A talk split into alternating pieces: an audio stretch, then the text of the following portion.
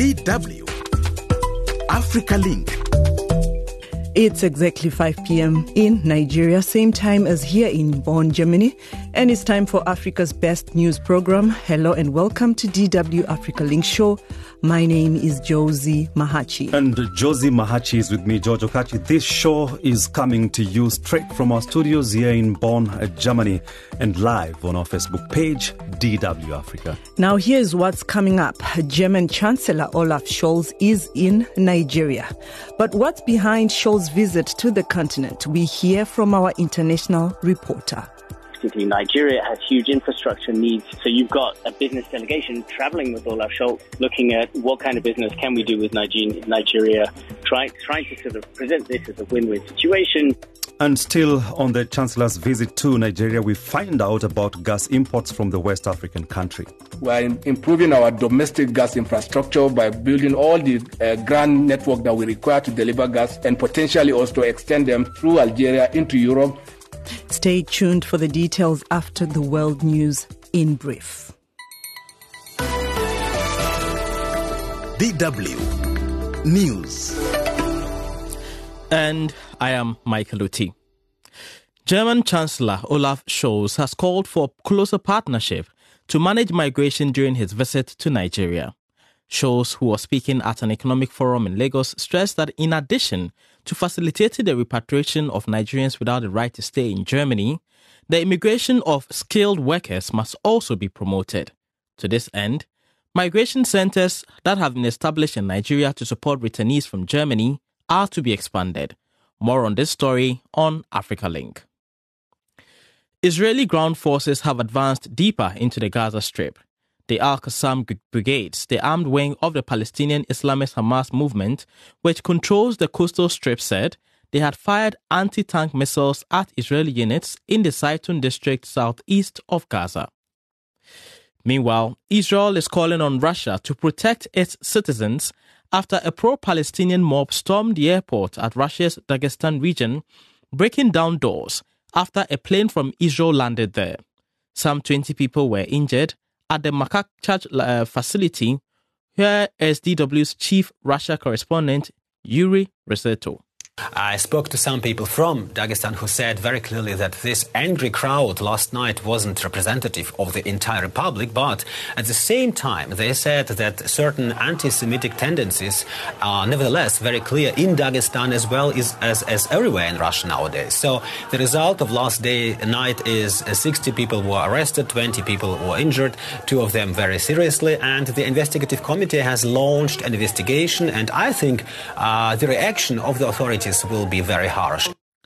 DW's chief Russia correspondent Yuri Reshetto there. This news is from Deutsche Welle, Germany's international public broadcaster. South Africa is calling on the UN to deploy a rapid protection force to protect civilians in the Palestinian enclave of Gaza from further bombardment as Israel steps up its retaliation for a deadly attack by militant group Hamas. Nigeria's main opposition leader Atiku Abubakar says last week's Supreme Court decision affirming President Bola Tinubu's election win would erode trust in elections and called for changes to the electoral laws to improve transparency. The country's top court rejected a challenge by Atiku and Peter Obi, who came second and third in the vote respectively, slamming the door on any legal challenge against Tinubu, who says he won fairly. Authorities in Mexico say at least 48 people have died after Hurricane Otis battered parts of the country. Most of the deaths occurred in Acapulco, where residents have criticized the slow pace of government help for the devastated area. One estimate puts the damage from the storm at $15 billion. And finally, Facebook and Instagram users in Europe will be able to buy subscriptions to use the social networks without being tracked for targeted advertisement from next month, Meta has announced on Monday. This is to comply with tougher EU rules. Tech titans now face a growing European Union legal arsenal, which was designed to curb how they do business online and demand better privacy protection for users. For more news, visit our website dw.com or download our mobile app. I am Michael Oti. Thanks, OT, and thank you to everyone for sticking with us on the program DW's Africa Link. I'm your host, Josie Mahachi. And seated next to Josie Mahachi is George Okachi. We welcome all our listeners uh, who are following us on our Facebook page, DW Africa. Remember to comment on the stories that we are covering. And just to get straight to it, Josie, German Chancellor Olaf Scholz is in Nigeria on his third trip to Africa since taking office almost two years ago. German President Frank Walter Steinmeier is also expected to visit Tanzania and Zambia for bilateral talks.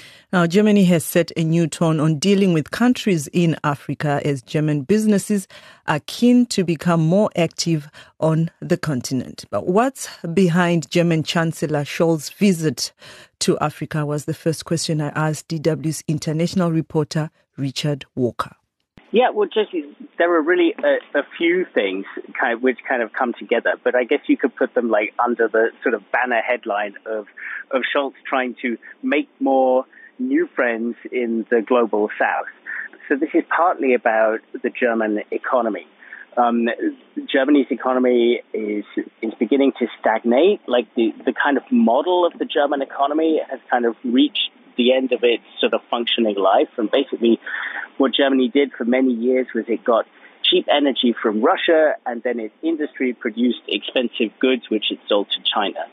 And both sides of that equation are looking pretty shaky. In terms of cheap energy from Russia, well, that's basically stopped uh, since Russia invaded Ukraine.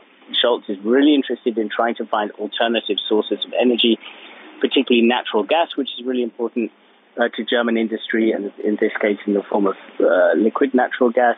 Also, uh, in the future, potentially hydrogen um, uh, in the green economy. So that's the one side. And then on the other side, because of China's development, there's this increasing concern that Germany has focused way too much on selling cars and industrial goods to China, and it needs to diversify away from that. Because what happens if China invades Taiwan or relations between China and the West broadly just get worse and worse and worse? That Germany needs to find other markets for its um, kind of industrial products. And that's another reason why um, countries in West Africa might be interesting particularly Nigeria, has huge infrastructure needs. Um, so you've got a business delegation traveling with Olaf Scholz to come here looking at, okay, what kind of business can we do with Nigeria, try, trying to sort of present this as a win-win situation. But this is happening at a very crucial time when Germany right now is actually like sending back migrants uh, to Africa, mainly Nigerians. So one would wonder why is this visit crucial at this particular time, Richard? Yeah, so in terms of migration, well, yeah, that's another big issue for Germany. So on the one hand, Germany needs skilled immigration in large numbers, and that's basically because German society, like many uh, Western societies, is aging very rapidly, and it's a particularly strong phenomenon in Germany. So a lot of people are retiring from the workforce, and there aren't enough people coming up uh, through the education system uh, to fill skilled positions. So Germany's kind of switched into a gear of saying, okay, we've got to go out into the world and try to kind of find skilled workers who we can get into our system. So on the one hand, Germany wants to get skilled workers in, but on the other hand, there's political pressure from the populist right wing, particularly in Germany, um, saying that uh, it's important that people who have gone into Germany to try to seek asylum and then have failed to receive asylum should then be deported. So that is one part of the backdrop to this trip as well. There are more than 10,000 um, people uh, in Germany who Germany says these are Nigerians who have applied for asylum. Their cases have been rejected. They need to return to Nigeria.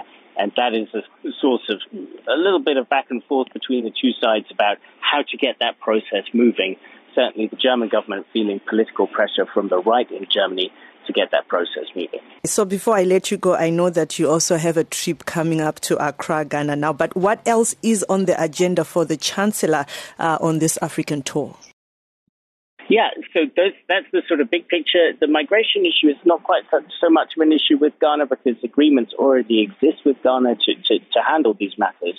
Um, but I think in Ghana, you will also see the economy being high on the agenda, so trying to strengthen business ties between Ghana and uh, and Germany, of course, Ghana being not such a massive economy like Nigeria is in the region. Um, but also, there are other areas where Ghana and uh, Germany, I think, see very much eye to eye, particularly in the case of like UN peacekeeping, where Ghana is a really leading player. So Scholz is going to be visiting uh, a peacekeeping center in Ghana named after the former UN Secretary General uh, Kofi Annan. So UN peacekeeping operations, an added element of the to Ghana. Okay, I was speaking there to our international reporter, Richard Walk, who's also part of the delegation of the German Chancellor, Olaf Scholz. And still in Nigeria, this signals that more opportunities are about to open up for the country's oil and gas sector as Germany the world's 10th, uh, 10th largest consumers, opens uh, talks with the authorities there. Now, as we mentioned earlier, that German Chancellor Olaf Scholz is currently on a visit to Nigeria. Energy topic is also top on the agenda. Our correspondent in Niger Delta region, Muhammad Bello, sent this report.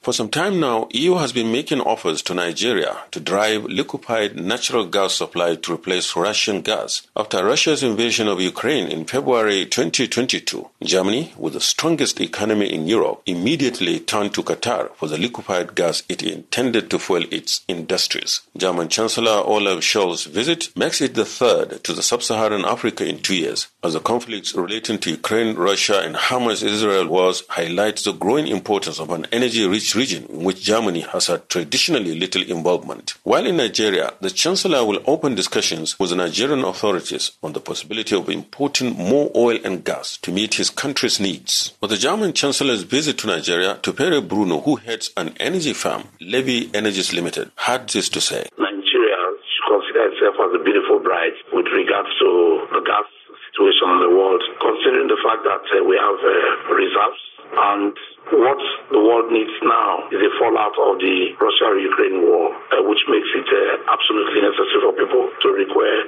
an alternative source for gas. Africa and Nigeria particularly should take advantage of this situation. Although the value of trade in 2021 was 10 times lower than what Germany did with South Africa, Nigeria remains Germany's second largest trade partner in sub-Saharan Africa. Nigeria for some time has been taking appropriate steps to turn its abundant gas resources into veritable catalyst for development, as the nation's gas potential might be more than 600 trillion cubic feet. Mele Kyari is the Chief Executive Officer of the Nigerian National Petroleum Corporation Limited. We are improving our domestic gas infrastructure by building all the uh, grand network that we require to deliver gas to all regions of this country and potentially also extend them through Algeria into Europe and also to complete an uh, ongoing initiative to ensure that we construct a line from Brass all the way through 11 West African countries into Morocco and then end it up in Europe. Indeed. The need for improved security in this all important venture is critical. It is an open fact that Nigeria's oil and gas production capacity is being hampered by pipeline theft and vandalism. As a result, the Nigeria liquefied natural gas terminal is still being operated at 60% capacity. Eric Omare was president of Ijaws Youth Council in the Niger Delta region. Ijaws are considered the biggest tribe in the area. On security, he said, Well, security of oil and gas uh, operations in the Niger Delta region of Nigeria uh, at us today is a very big challenge. Challenge, in my view, arising from so many years of uh, mismanagement of oil resources, especially as it relates to the welfare of the people of the oil producing communities. Uh, because of the management of these resources, the people of the oil bearing communities in the Niger Delta region have resorted to extra uh, legal means to um, assert their right to control their resources. And also,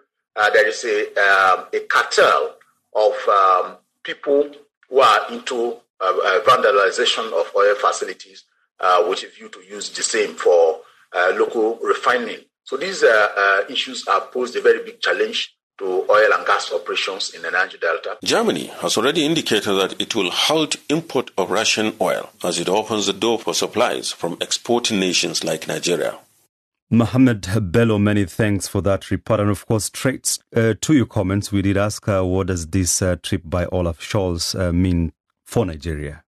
And Gameli Siadzi says the question should rather be what do the Germans want from Nigeria? Hmm, interesting way of how you see it. And Lamin uh, says, you say, I wonder why they are desperately looking forward to do trade with African nations when they have no black German policies uh, back at home. Okay, and Honorable T. Pike says it means that Nigeria is allowing all these people to visit the country. Of course, keep your comments coming on this particular to- uh, story, and uh, thank you for staying with us. And in case you're just joining us, this is where it is happening, and by that I mean the only platform for unbiased information for free minds. DW Africa Link is the name of the program, and my name is George Okachi. And mine is Josie Mahachi, and that of our Facebook page is DW Africa. Like and follow the page, but most importantly, comment on stories we are covering. Your input is truly valued. A reminder of our top story German Chancellor Olaf Scholz is in Nigeria for talks aimed at deepening relations between Berlin and Lagos. And still to come on this part of the show, guns are so loud in Democratic Republic of Congo, causing massive devastations. But sadly, some aid organizations have started suspending operations as humanitarian crisis soars. We are facing the risk of starvation at the Kanyaruchinya camp. WFP provided us with essential food supplies. Now we are uncertain now let's get straight to this worrying development from the Congo. And the country is facing an impending humanitarian crisis with escalating violence displacing 6.9 million people. Now, intensified fighting between M23 rebels and the government backed militias in North Kivu has led to aid groups, including the World Food Programme, suspending operations. Zanet uh, Neti provides more details in the following piece narrated by our very own Michael Oti. Aid organizations are caught in the midst of conflict in North Kivu, specifically north of the provincial capital Goma. The World Food Programme has immediately suspended operations in Nyiragongo territory, situated 20 kilometers north of Goma.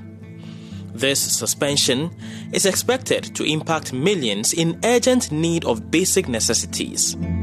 Catherine Chongo, an internally displaced person in the region, shares her distress.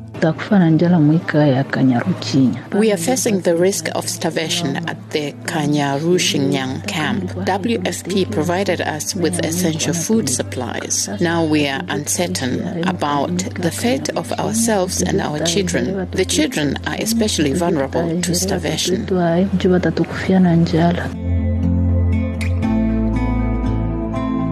Reports indicate that M23 rebels are advancing towards the north of Goma. Over the weekend, mortar fire and automatic weapon rounds were heard in Bambo, approximately 60 kilometers north of Goma. Shelling hit the town center, causing panic among thousands of residents who fled north to reach government controlled areas. This situation severely hampers aid groups' operations. Bruno Imwetoare, a human rights defender based in Goma, stressed that the deteriorating security situation is greatly affecting the civilian population. C'est vraiment avec consternation que nous pouvons apprendre l'arrêt des activités de l'Organisation internationale. It's disheartening to see the World Food Programme halt its activities in the IDP camps around Goma. Displaced people are fleeing ongoing clashes, and the ability of international organizations to assist due to approaching insecurity worsens the problem. la ville de Goma. The number of internally displaced people in the Democratic Republic of Congo has surged to a record 6.9 million due to escalating violence, according to the United Nations Refugee Agency IOM. Justin Bizimana, a rights activist from Rutshuru territory, urges the government to increase efforts to aid those affected by the recent conflict. We implore our government to liberate our areas for our return home. Peace and social humanitarian support are crucial. We await government action to help our population in the interim. Meanwhile, medical charity organization Doctors Without Borders has called for the absolute protection of healthcare facilities in eastern DRC. Thanks, Michael Oti, for narrating that story by our correspondent, Zanem Nety. Now, straight to your comments, uh, Francis Bungeo, you say, even if the fighting escalated, they are finding themselves in a situation of insecurity. Do they have uh, available resources to sustain the project? Each time these organizations run out of stock, they will always seek for excuses. Let them give room for other partners to engage their humanitarian activities. Josie, would you sample another one? Yeah. Uh, Um, or rather, let me jump to 50 50 50 Ah, says okay. uh, superpower South Africa must send military to help our Congolese brothers. And Anele Mbokazi says South Africa, Egypt, and Nigeria, Algeria, rather, we can save Africa. And South Africa have been doing that in SADC region. Hence, we are the most peaceful region in Africa because of South African defense forces. And Ade, Adeleke Omola, you're saying this will lead to wastage of many lives. Why would the WFP suspend their duty of supplying aid? I guess it's because DRC is an African country. They will never try to do that in Europe. Okay, thank you so much for those comments. You can keep them coming on our Facebook page, DW Africa. We now go to central part of Africa as climate change in the far north of Cameroon has led to many people being displaced in the last two years. Conflicts of over water supplies have forced thousands to flee their homes. And talk about the serious consequences of these conflicts. Around 50 people have reportedly been killed and numerous villages burnt down, according to the United Nations human rights body, UNHCR.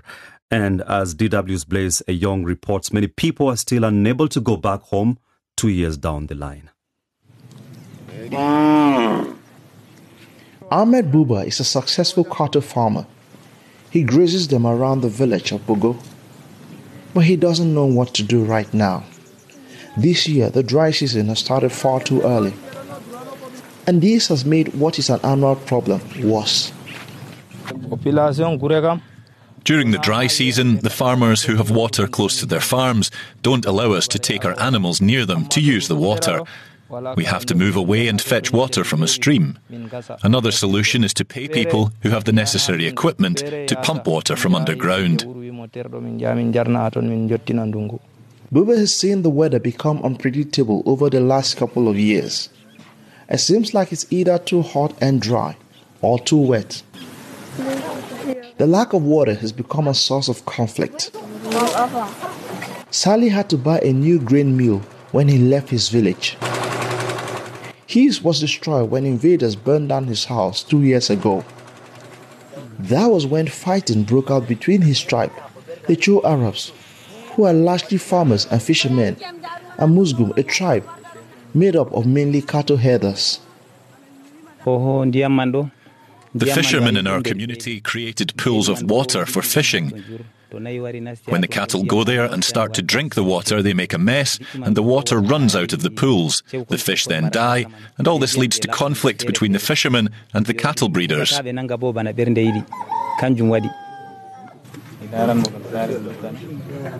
The fighting was so bad that at least 100,000 people fled to Chad. A further 15,000 are now internally displaced persons living in camps like Hadija. It's been almost two years since she left her home, but returning doesn't seem to be an option for Hadija. I've never thought of going back. It hasn't even occurred to me to return to our village. Because every time I think of the conflict, I get scared. I'm prepared to stay here even if I have nothing to eat. I'd rather stay here than go back to my village. The people here have found a safe place to stay, but with the adverse effects of climate change still haunting this region, it may just be a matter of time before these people have to move to another place. Outside the village, Buba's cattle eat what they can. He and his brothers discuss what to do. They want the authorities to help the community. If the impact of climate change continues as it is now, I expect the government to find ways to help us. We can never abandon our animals. Animals are the first thing we saw when we were born into this world. It's the only thing we can do. We have trouble finding land to graze the animals. The government has to help us.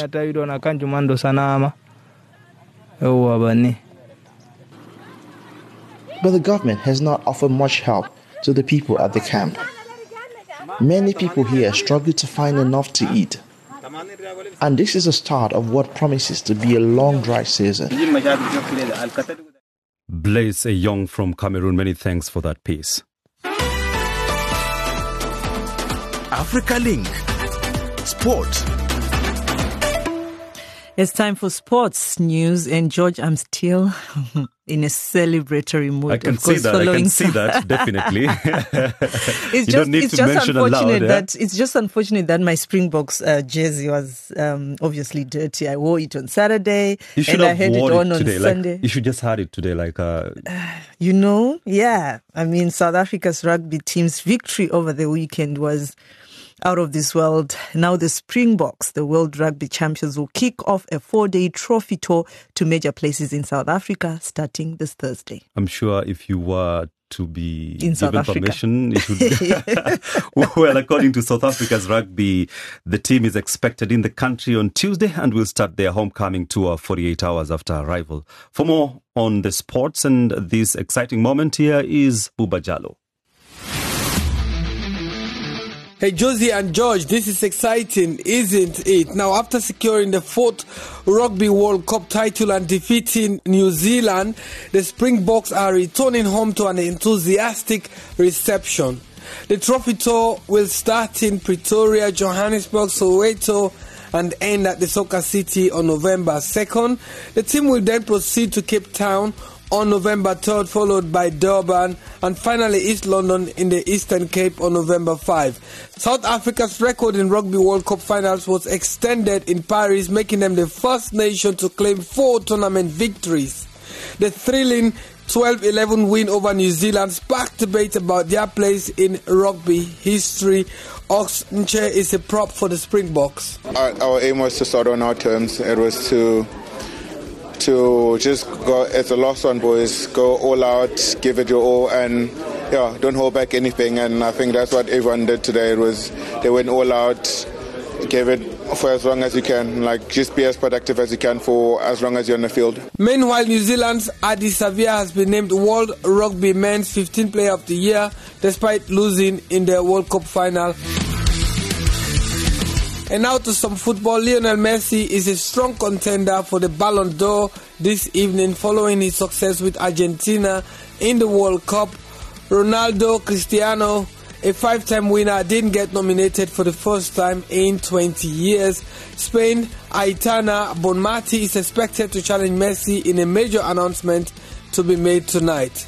And the football world awaits this evening. I am also looking forward to that. I guess George, you too, as a football follower there, I know you. And now, former Spanish Football Association President Luis Rubiales has been banned from all football related activities for three years by FIFA. Rubiales kissed forward Jenni Hermoso on the lips following Spain's Women's World Cup final win over England. Rubiales claims the kiss at the post match presentation ceremony was mutual and consensual, but Hermoso said it was not consensual and filed a legal complaint. And finally, Olympic champion Caster Semenya says her major aim is no longer to win medals but to pursue her legal battle against world athletics. The double 800 meter champion wants to challenge the testosterone level reduction requirement for female athletes with differences in sexual development. She says the requirement is discriminatory. It targets only Africans and, eh, and uh, Asians because those are the only athletes that are affected by the, the, the, this situation. And the question that you raise uh, as a woman, and you will say, is this, you know, in the best interest of women's sports, or is in the best interest of certain women? And that's all the updates we have on sports. Back to you guys in the studio, Josie and George. Very well, many thanks, Buban. Uh, Josie, you are itching. I'm sure you want us to talk, still talk about South Africa Springboks, and and I ha- I enjoy everything. I love everything, but the size of the trophy, it's so small for this big for those, for those big You are talking of the size of the trophy. South Africans don't care about that because what they are waiting for is the public holiday the president promised them. So tonight, I hear the president will be addressing South Africans, and I know many of them are waiting for the president to say probably from tomorrow till Friday. It's public holiday. I belong to South Africa at this moment. I should go there right away. Quick comment here from Lieka. Philip Johan said, Congratulations, Bokke. We, the world of rugby, again. Huge, huge respect for New Zealand players. You fought like soldiers. Of course, we have uh, Nixon Oluyawi saying, Congratulations to my South African people. Thank you so much for keeping us company here on DW's Africa Link for today. My name is Josie Mahachi. And I'm George Okachi. DW. Made for Minds.